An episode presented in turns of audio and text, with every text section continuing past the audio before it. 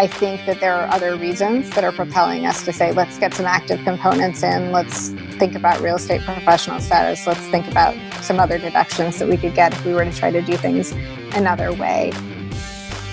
What's going on, guys? This is the Passive Wealth Strategies podcast. Thank you for tuning in. Today, our guest is Nisha Mehta. Nisha is an expert in the topic of personal finance and well being and wellness and side hustles and all those things, specifically for some of the highest of high paid professionals out there, uh, physicians. That's what we're talking about today. We're talking about burnout, we're talking about side hustles, and all those relevant things to some of the highest of high paid pros out there, doctors. We talked about this a little bit on the show in the past. I think a lot of these lessons apply to many of you out there who I've know, talked with and who listen to the show who haven't reached out yet, who make solid money, work a lot of hours, and need to decide where to go next. So that's what we're talking about today. Tomorrow's Christmas, and I just want to thank you for taking a moment to tune in here, whether it's Christmas Eve or Christmas Day or later that you're listening. I want to wish you Merry Christmas to everybody who listens, who celebrates Christmas, and uh, thanks for tuning in, at least uh, whenever you're checking in with us. For those of you who are new to the show, I'm your host, Taylor Loht. I'm a real estate investor, a real estate syndicator. I buy real estate with passive investors and split the return. I think we can all relate to the topic of burnout. We have a lot to learn from folks who have been there, who have done that, and who have uh, learned a lot of those lessons. So that's what we're talking about today with Dr. Nisha Mehta without any further ado, here we go. Nisha, thank you for joining us today. Thanks for having me. I'm excited to be here. You've got a fantastic brand. I really want to talk about that, talk about physician side gigs and everything that you uh, teach your readers. But for those out there who don't know who you are, don't know what you do, can you give us a little intro into what you do, your business, and everything? Yeah, sure. So I'm a physician. I am a radiologist by training. I still practice radiology, but a few years ago on the side, I started, um, I basically started writing just to get some things off of my chest. And from there came some speaking events and some other things. And I realized that I didn't know a lot of physicians who were doing things on the side. And so what I wanted to do was be able to connect with some of them and be able to talk a little bit about balancing you know life as a physician with these other things that i was doing so i started a small online community that really had it had less than 10 people on it. And it wasn't the intention was never to be anything big. It was just a place to run advice by each other or if i couldn't do a speaking engagement maybe say does anybody else want to do this one? and, and share some some things back and forth basically and that was the intention. So fast forward now four and a half years and we have over 100000 physicians on our two linked communities. So we've got physician side gigs um, which has over 65 66000 physicians i think now and then we have our linked community called Physician Community, which has about 40,000 physicians. And so a lot of what we're doing is really number one, I mean, I don't know how much all of your listeners know about physician education, but one thing we definitely do not get is any business and finance education. We get a lot of great medical training. We do a really good job of training physicians. We don't do a very good job of teaching them how to deal with everything else going on in their lives. And so a lot of what my communities aim to do is really to create a community where we can all kind of mentor each other, bounce ideas off of each other, teach each other the things that we should have learned in medical school, hopefully have each other not get taken advantage of by the same things um, and hopefully really be able to help each other to augment some of those other income streams to kind of give us some more flexibility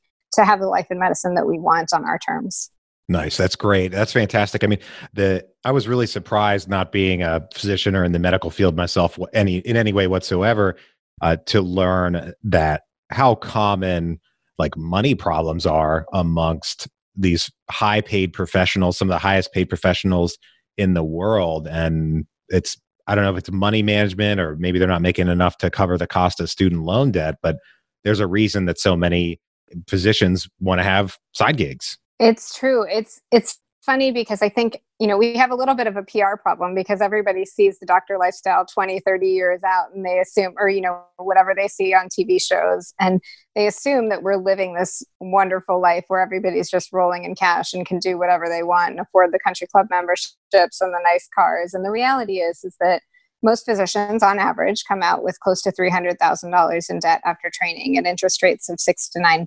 So um, you do that math and you think about, you know, most people are paying more towards their, or at least equivalent um, or in the vicinity of towards their student loan payments every month as they are towards their mortgage payments, for example.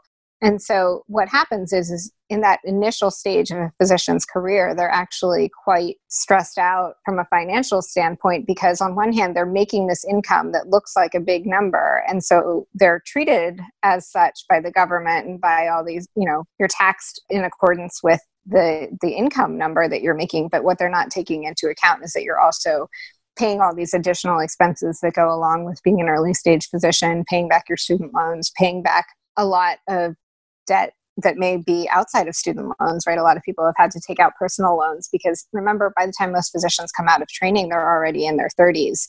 And so they haven't been putting away money for the past decade. They haven't been having this nest egg that they've been able to build to be able to fund their first house. They haven't put any money into retirement accounts, all of these things. And so they're paying catch up on so many different levels. Maybe they have some kids, they need to start funding their 529s. You need to start catching up for this, you know, this decade of lost income that everybody else has had prior to what they're starting with. And so when you start doing those numbers, all of a sudden those income, I'm not going to complain and say that that number is not substantial. It is but it doesn't go as far as what a lot of people would think. And it's not just other people that think that it's physicians too right? Because like i said we don't get that sort of education early on. And so you come out thinking well okay i've got $200000 in student loans but i'm also making $250000 my first year. So oh in two years i'll pay it off. And what they don't realize is that there's this thing called compounding interest. And there's like all these other things that we've just never learned about. And so when they start actually doing a budget with those numbers and seeing all the different places where that money is going it doesn't it doesn't always leave as much as what people would think. So when it comes to solving that problem seeing them you're making a quarter million but you have a quarter million or more in debt at a fairly high interest rate uh, you're you're the physician's side gig doctor. Are you finding that uh, most of these physicians getting out are able to add a significant side income with one of these side gigs, or is it more like a money management type of uh, problem, like 80 That's 20? a great question. That's a great question. And I think you could take either angle, right? You could either live like a resident for a few years more and really cut back on that spending and really aim all of your money towards debt management. And then there's the people who say, I really haven't had much of a life for the past 15 years because I've been studying and you know I haven't really been able to um, do all the things that I want to do. And now like it's time that I got to live my life and I need to buy a house and I need to buy a car and I've got to find some money that's able to justify you know that's able to to bankroll some of that. And so um, what you will see is sort of you know you'll you'll see a lot of people either doing both or doing one or the other but people really trying to say how is it that i can start building that nest egg so that i have some of that flexibility in terms of this life that i thought that i would have coming out of training that's actually not as easy to get as i thought? So um, certainly i think that you know being financially responsible is huge right? You could make a good argument that you would never need any other side income if you were just really smart about how you spent your money and budgeting and things like that. But I think that also as physicians, we know that tomorrow is never guaranteed. And people are kind of like, well, I'm 30 something already and I have yet to, you know, take an international vacation or do any of these things that I wanted to do, but I never was able to do because I was in so much debt and I made such little, you know, most residents make fifty to sixty thousand dollars a year and are often in high cost of living areas. And so they're really not saving much and they don't really have a lot of bandwidth to go have that fancy dinner or, you know, buy a car that's not 10, 15 years old, right? Whatever those things were that they were doing for the past decade. So they come out wanting to be able to do some of that. And a lot of my goal is really to be able to help people facilitate you know having that life on their terms. And and sometimes you're making these decisions also of well we've just had children and i maybe want to be able to take a day or two off and be able to spend time with my kids or do something else so that i don't get burnt out because burnout is a huge problem in the physician community. So if you talk to physicians i don't know if you know this but 70% of physicians actually say that they wouldn't recommend a career in medicine to their children So it's a huge problem right now where people are kind of like, you know, despite the fact that I love the heart of what I do, there's all these other things going on in medicine that make me say it's not worth it. And I can't look the person in the eye that means the most to me and tell them that they should follow in my footsteps. And so there's a big problem there. And I think that part of being able to avoid that problem is having the flexibility to make decisions that are compatible with the lifestyle that you want. And a lot of that for some people could be to be able to cut down a little bit clinically or to say, you know what, instead of seeing 40 patients today, I want to see 30 patients today, and I want to be able to spend more time with each patient. And how am I going to make those finances work? And so that's where people start thinking often about, well, what is it that I can do to amp up some other revenue streams such that I'm not so dependent on that primary income and I have some flexibility to really have career longevity.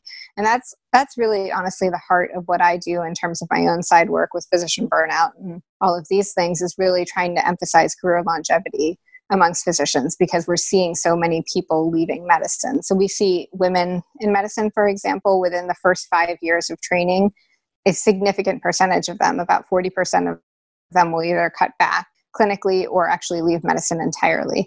And so, how is it that we take the physician workforce and get them to be able to do this for the next 10, 20, 30 years, however long that they want, but do it on their terms such that they're enjoying the process instead of going full out working 60, 70 hour weeks for the first 10 years, but then just quitting because they can't take it anymore, right? Um, from a public health standpoint, that's a really big concern in terms of the sustainability of the physician workforce, where we already had a shortage that was projected far beyond, far before burnout became a huge issue. And then burnout became an even bigger issue over the last decade or so, secondary to all these changes in the healthcare landscape. And you're saying, well, now there's all these physicians who are looking to leave medicine and how do you reconcile that with the fact that we're using the medical system more than ever? People are living longer than ever with chronic disease and the, the needs for healthcare you know physicians and is greater than it ever is and yet our workforce is shrinking.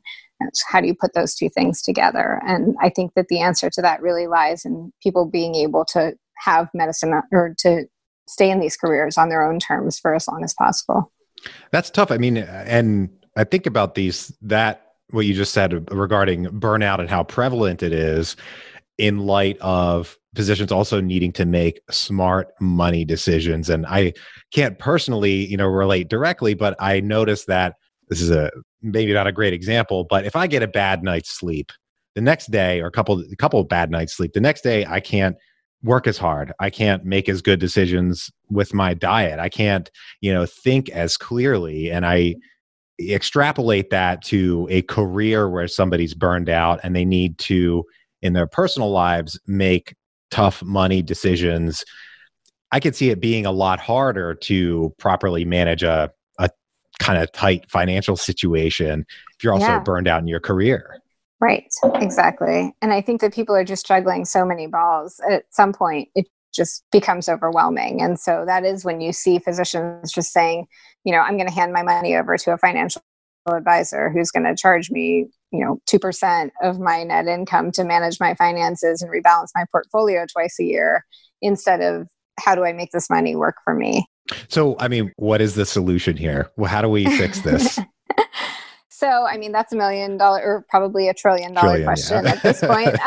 Um, and so I don't think that we're going to be able to address that in the context of one podcast. But I think that, you know, for me, some of the biggest things revolve around number one, community building. As you know, obviously, I, I feel very strongly about community building amongst physicians because I think that just having that camaraderie in an era where things are so depersonalized and so automated in, in the healthcare world is really important for people to be able to run ideas by each other but number two really being able to kind of take a few steps back and say what is it that we want in our lives right? And and then going after those things.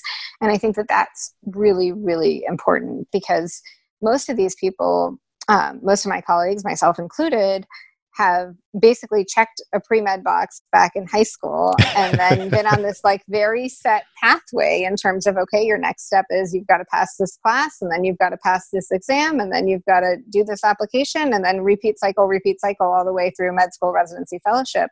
And so by the time they get out they are at this point where they haven't asked themselves what they want in over a decade And I think it's really important for everyone to kind of take that step back and say, okay, if I could design life on my terms, what would that look like? And then how do I get there? That's a big question, big, tough question. And one of the things that we talk about on the show here a lot is the fire movement you know not just in the context of medicine obviously but a lot of folks are finding that they have they're on a career trajectory uh, they're not a big fan of or they know they want to get out soon whatever. I mean is that does that kind of factor in here? Are, are doctors even really able to kind of think about these things and plan ahead when you get to your like like you were saying mid 30s and you haven't taken a international vacation and yet you have all this student loan debt? I mean is the fire movement even really relevant to the physician world? So I think there's actually a very strong fire movement within the physician world. Um, I think that certainly people have over the last few years that's actually become a very popular concept of you know how is it that I get enough money there that I'm able to either scale back or actually retire early. Um, I have to say I think it's I think that the heart of what we do 95% of physicians, if you were to ask them, like the actual heart of medicine and, and the doctor patient relationship, do you enjoy it? And the answer to that is almost always yes. And I think we're very fortunate to be in that position where we do work that's extremely gratifying. So I don't think that most people actually want to leave patient care. And so for me, the big question that I always ask everybody is is it that you're actually trying to retire from medicine, or is it that you just need to be able to do it on your own terms so that you can enjoy it and you're not sort of this cog in the wheel in a system that's becoming increasingly like bureaucratic, right? Um, so for me personally, I would love to continue to practice medicine until I'm 70, right? I'm, that would be great for me. I just want to be able to do it on my own terms, right? So at some point, does that mean I can drop my call privileges, for example, or does that mean that I can work two days a week instead of five days a week? Or does that mean that I can have a shorter work day um, from nine to three instead of, you know, 7.30 to six or whatever it is, right? And I think that that's really the, in my opinion, that is the goal of a lot of physicians is not necessarily to exit entirely if they have the perfect job. But I think that some people have lost faith in the fact that that perfect job exists. And so the fire movement is gaining steam in that community where people are just like, I just need to get out. Um, but it's my hope that not too many people get out because we need doctors. I mean, we if you if you look at the numbers, I'm a big policy person, and so when I when I look at the numbers, I I feel like we need to find a way to keep physicians in medicine because otherwise, we really I'm scared about who will be taking care of me when I'm 60 or 70 because we don't have enough physicians. So Absolutely. I hope it doesn't gain too much steam, is what I'm saying. Absolutely. Um, but I mean the the concept of do doing your career on your own terms. I'm sure it means something different to everybody, but when you really get down to the core of it, it has to it really comes down to being in a financial position where you can cut back on your hours like you were saying or or work differently. And I think when it comes to building up a side uh, cash flow on the side, whatever the path may be, maybe real estate, maybe something else, people don't know how to get started. And particularly when you're working 100 hour weeks as uh, I have a buddy that's an ER doc, and he seems like he works 120 hours a week. So, I mean, how do you even get started? how, how do you even get started when you work that much? And I think that that is probably the most frequently asked question on our forums is just, you know, people feel so overwhelmed with how to start because we've always been told, you know, we've had this pathway and we just go down it and we know what's next and we know how to do it. And all of a sudden to have this idea of, okay, the world is my oyster and I can pick anything and, and pursue it in any way is very foreign to most physicians. Um, and so I think that that is one of the biggest mental challenges that people have in terms of getting over it just seems like such an insurmountable task to create another revenue stream that most people say you know what? I make a lot of money as a doctor. I'm just going to put my head down in the sand and then i'll figure it out. And the unfortunate part of that is that a lot of times i do a lot of coaching and um, a lot of times by the time physicians will come to me they've already burnt themselves to you know a crisp basically and then they they're so far into the i just need to get out of this situation that it's very hard to walk them back and, and say well you know what situation would you be happy with? And then how do we get you there so I definitely think that that task of starting is really, really hard. And like you said, time is basically every physician's Achilles heel. I mean, we just don't have it. And so um, getting to the point where you can find that dedicated amount of time every day to work towards a goal or even figure out what that goal is, is a real challenge for most people. I think the one thing that I always tell physicians is once you figure out what that is, you're in a great position relative to the rest of the world to actually pursue side income streams. Because the nice thing about it, right, if I look at my own example, I was never dependent on the side income stream because I was making enough money as a physician that I didn't, you know, I was doing it for fun. And so a lot of my pathway was not time pressured, right? I didn't have to make a certain amount of money from my side hustle. I didn't have to produce, you know, three blogs a week because that was my schedule. I didn't have to do any of that because I did what I did. And if it took off, it took off. And if it didn't, well, I always had my job to fall back on. Same thing when I started investing in real estate, right? I wasn't dependent on that money to keep the lights on. So I could take my time, find the right deals, figure out how to find those deals.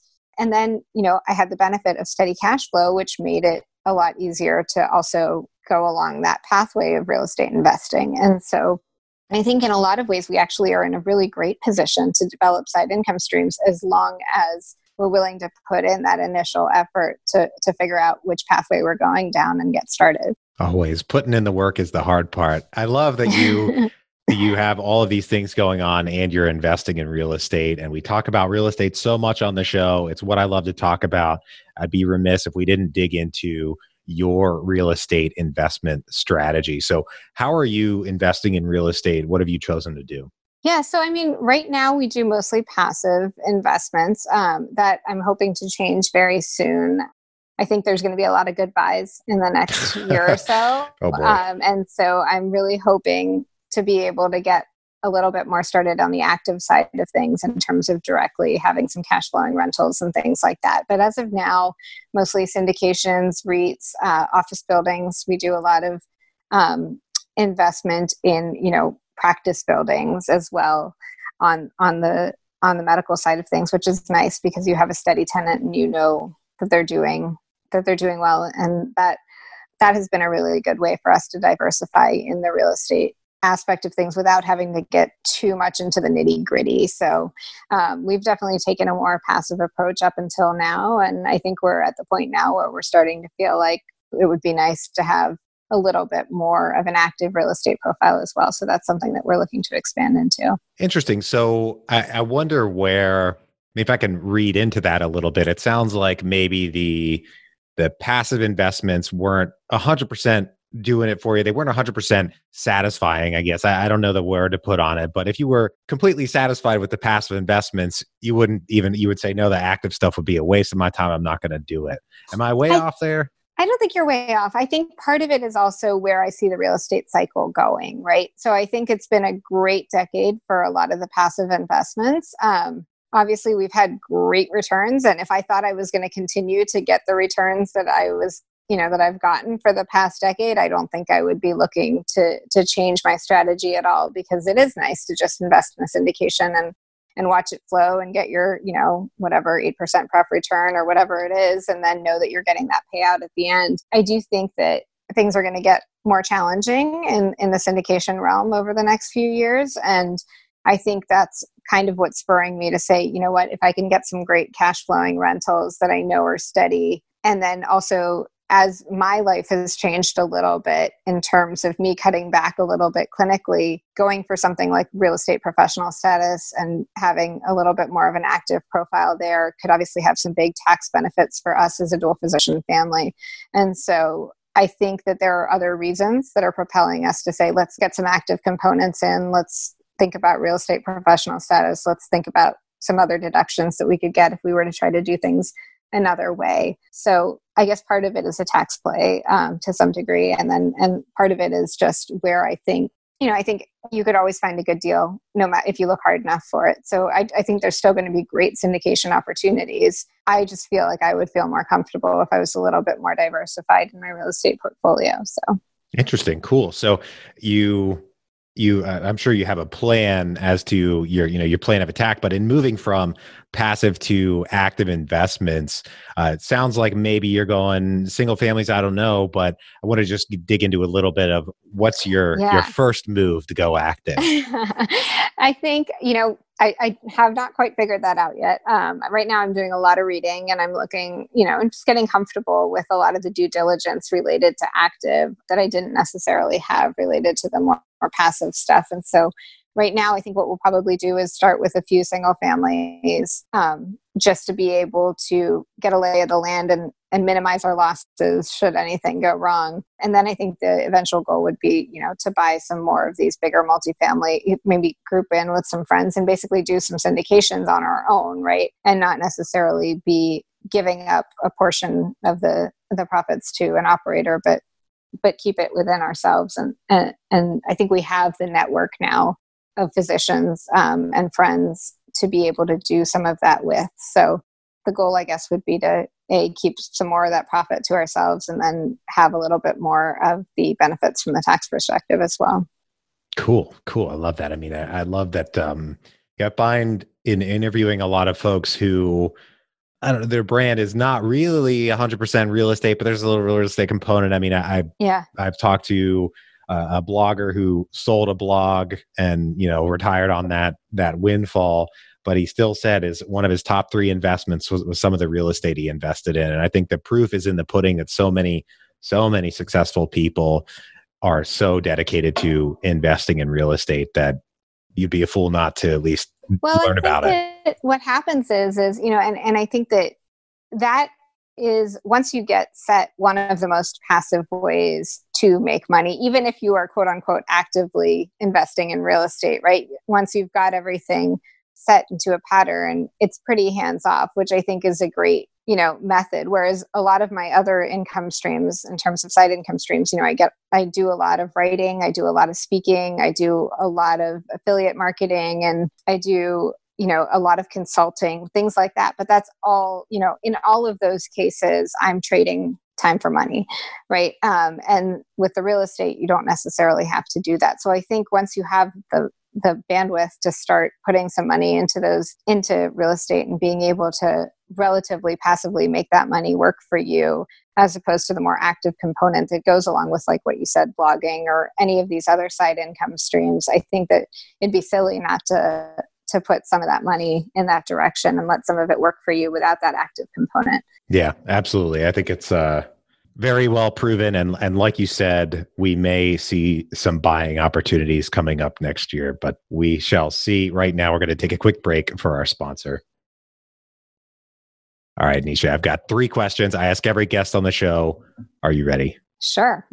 All right first one. What is the best investment you ever made other than in your education that's a hard one. I mean, I could talk about the real estate investments that we've made, but I think actually more so than that, for me, it was a lot of reading. Um, so there is a lot of books that I've read that I feel like have paid themselves off in orders of magnitude. So for me, one of the biggest ones, as somebody who's negotiating on a daily basis with a lot of corporate entities and a lot of um, my speaking gigs and stuff, really redefining my negotiation process and really putting being very intentional about that and having a good sense of when to walk away from the table and all of those things was a really great time investment on my part because it's really allowed me to be able to a negotiate higher so that I make more from everything that I do and it's also helped me to avoid things that would have been time sinks and not great returns on investment. So I think probably just a few books about negotiation have actually been a huge worthwhile like return on money for me. Nice. So like never split the difference probably Yes. Uh, okay. Love never split the difference. Anybody in my group will tell you that I talk about it nonstop. And I'm pretty sure that half the people there think that I'm being paid to endorse the book, but I swear I'm not. I just think that it's a great book because I think it's a mindset, right? And I think that it teaches you a mindset of knowing your worth. And I think that that's so important for everyone. Um, and for me, certainly, like getting into the mindset of I have a certain worth. I'm not going to go below it. And I'm going to walk away from the table if I feel like I'm not getting it has allowed me to make so many decisions, big, small, right? I, I, use it on everybody from my kids to get them to do what I want them to do to CEOs of big companies. Um, and I've been able to negotiate things, you know, literally with one of them over a hundredfold what their initial offer was just by saying, I know what I'm worth and this is what I'm doing it for, take it or leave it. Right. Um, so I think having that sort of power to be able to come to the table and know your worth is, is something that everybody, regardless of profession, regardless of what realm of life they're using it in, is something that is just a great investment in yourself. Just getting to know your worth.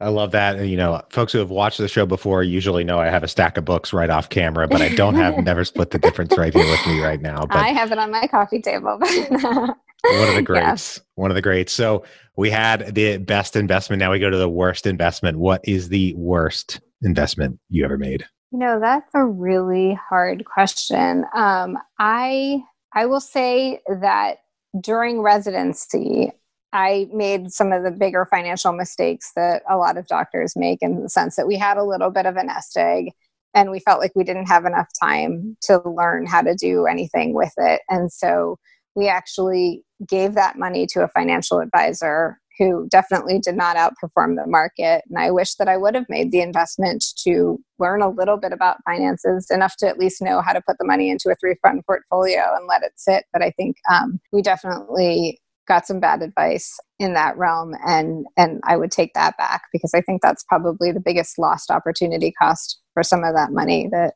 that we could have had. My favorite question here at the end of the show is what yeah. is the most important lesson that you've learned in business and investing? So I think that I guess I already kind of used this answer, but by far I can't reiterate the importance enough of sort of knowing what it is that you want and knowing your worth in that space. Um, I think that there are so many people who undervalue themselves on a daily basis. And I think that people can smell blood in the water when you don't value yourself and you're bound to not only just make less money, but also be less happy, right? Um, with what you're getting because when you when you feel like you're underappreciated or when you feel like you put in a lot of effort and you don't have that ROI it's very very hard to be able to ask for that or to, to enjoy the process. And i think that's where i see so many people dropping out of their side income streams because they say i put in all this effort and i should have just worked an extra shift in the er or i should have just you know spent that time doing something that i know would have guaranteed cash instead of going through all this effort of trying to build a brand and create a website and blah blah blah. And at the end of the day i made a few thousand dollars in the year right? So i think that that knowing your worth in that space and knowing what your targets are is really important. And i guess in line with that and probably a different answer from the first answer that i gave is is sort of knowing your why right? Um, and i'm sure that a lot of your guests have said that but for me i think it took a long time to figure out exactly why i was doing what i was doing. I think at the beginning i just was writing because I just wanted to, but I didn't have a goal. I didn't have, you know, any reason for it. It was just stuff I wanted to get off of my chest. And I think as the, the number of things on my plate started mounting between things with my children as they got older and things with a full-time job in, in radiology and the side income stuff that was on the side, but very clearly escalating very rapidly, I found myself in this position where I just didn't know what I wanted to do, what I wanted to take off my plate. I spent a lot of time sitting around saying, "Oh, should I do this? Should I do that? Should I do this?" and and really just wavering back and forth and not doing any of it very well. And I think at some point when it came push comes to shove, I was like, "Do I just shut down this group?" Because it's just a waste, right? Like it, it's taking away from my happiness because it's just another thing that I have on my plate. So I think at that point I was forced to really examine what my goals were and why I was doing what I was doing. Um, and I think once I got a good sense of that, it became very cut and dry what I put on my plate and what I don't put on my plate. So I think that that in the business realm and in the personal realm and the fin- and you know what has led to indirectly the financial success has really been tied to really having a good sense of why I'm doing what I'm doing because I think as long as I kind of use that as my guiding light, the money comes um, because I'm just passionate about what I do, and I think people can see that. And I think when you do things without that passion behind it, people see right through that. In this sort of gig economy where everybody's pitching something all the time, it's very easy to weed out the people who are just doing things to make a quick buck and the people who really are passionate about what they're doing. So I think it, I needed to find what that passion was and then have that be the guiding light so that everything I do comes across with that genuity that, or like, you know, just this feeling that, okay, right, she's doing this because she actually wants to educate physicians. She wants people to be stronger in business and finance. She wants to empower people such that they can have long, fulfilling lives in medicine. And, and now everything that I do is just tied back to am I fulfilling that mission? And if I am, then it's an easy yes. And if I'm not, then I take it off my plate and don't look back. And that's that's been really good for me. Nice. I love that. And you are obviously dedicated to what you're doing. You joined me here on a Sunday evening when you just got back from a vacation. So I commend you for that. Thank you for everything today. If folks want to learn more about you, if they want to get in touch, if they want to find your Facebook groups, what have you, where can they find you? Yeah, so the easiest way to do it is just to go to my self titled site, which has links to everything. So it's just www.nishamehtamd.com. And I know you probably can't spell that. So it's N I S H A M E H T A M D.com. And an easier link without, I guess most of your people might be not in a place where they can sit things down. So, or sit down and write something down. So just www.physiciansidegigs.com will also link you to the various different ways of finding me. So the online communities are all linked through there. So physiciansidegigs.com. Awesome. Awesome. And the links will be in the show notes too. So if anybody perfect this will be in there. So well, thank you once again for joining yeah, us today. It's great lessons to everybody out there. Thank you for tuning in. If you're enjoying the show, please leave us a rating and review on Apple Podcasts. is very much appreciated. Helps other people learn about the show. If you know anyone who could use a little bit more passive wealth in their lives, please share the show with them and bring them into the tribe. Thanks for tuning in once again. Have a great day and a great rest of your week. And we'll talk to you on the next one. Bye bye. Thank you.